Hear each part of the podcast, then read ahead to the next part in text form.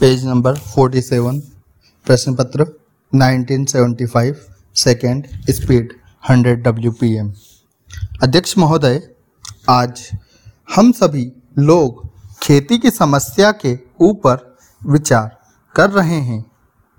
हमारा देश किसानों का देश है। यहाँ के लोग खेती बाड़ी करते हैं।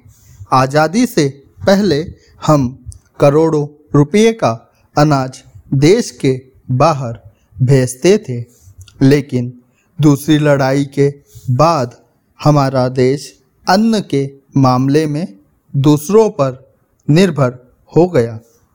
देश में अन्न की बहुत कमी हो गई है। जब पहली लड़ाई हुई थी उस समय अन्न काफ़ी सस्ता था। दूसरी लड़ाई के बाद हमारे देश में अनाज काफ़ी महंगा हो गया। उस समय सरकार ने खेती की ओर पूरा ध्यान नहीं दिया। पहले हमारे देश के बाज़ारों में लाखों मन गल्ला पड़ा रहता था। इस तरह से करोड़ों मन गल्ला हमारे देश में जमा रहता था और देश के लोग बड़े आराम से रहते थे। उस समय गेहूं बहुत सस्ता था, लेकिन आज आप देखिए कि गेहूं काफ़ी महंगा हो गया है। हमें इस बात पर विचार करना है कि हमारे देश में यह हालत क्यों पैदा हुई है। पैरा, हमने पंचवर्षीय योजनाओं का सिलसिला बनाया, लेकिन खेती पर हमको जितना ध्यान देना चाहिए था उतना ध्यान हमने नहीं दिया। हमने उद्योग धंधों पर काफ़ी ध्यान दिया, लेकिन खेती में हमारे देश ने कोई उन्नति नहीं की।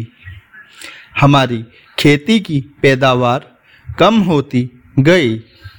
इसका परिणाम यह हुआ कि हमें जितने अनाज की आवश्यकता थी वह भी हमारे पास नहीं रहा और हमको अमेरिका से करोड़ों रुपए का अनाज मंगाना पड़ा। यह हमारे देश के लिए बड़े शर्म की बात है। हमको दूसरों से मांगना पड़े, यह हमारे लिए दुख की बात होनी चाहिए।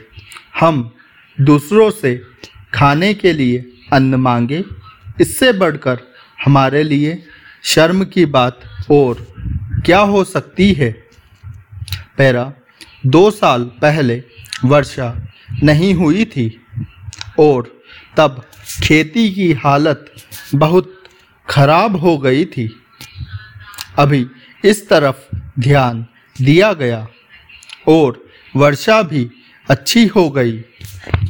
इसका नतीजा यह हुआ कि हमारे देश में काफ़ी गल्ला पैदा हुआ। अब कुछ आशाबंधी और मंत्री महोदय इस ओर ध्यान दे रहे हैं। ऐसा मेरा ख्याल है कि ज़्यादा से ज़्यादा पानी का इंतज़ाम हो, बीज का इंतज़ाम हो, खाद का इंतज़ाम हो और लोगों को कर्ज मिले ताकि वे अच्छी फसल पैदा कर सके।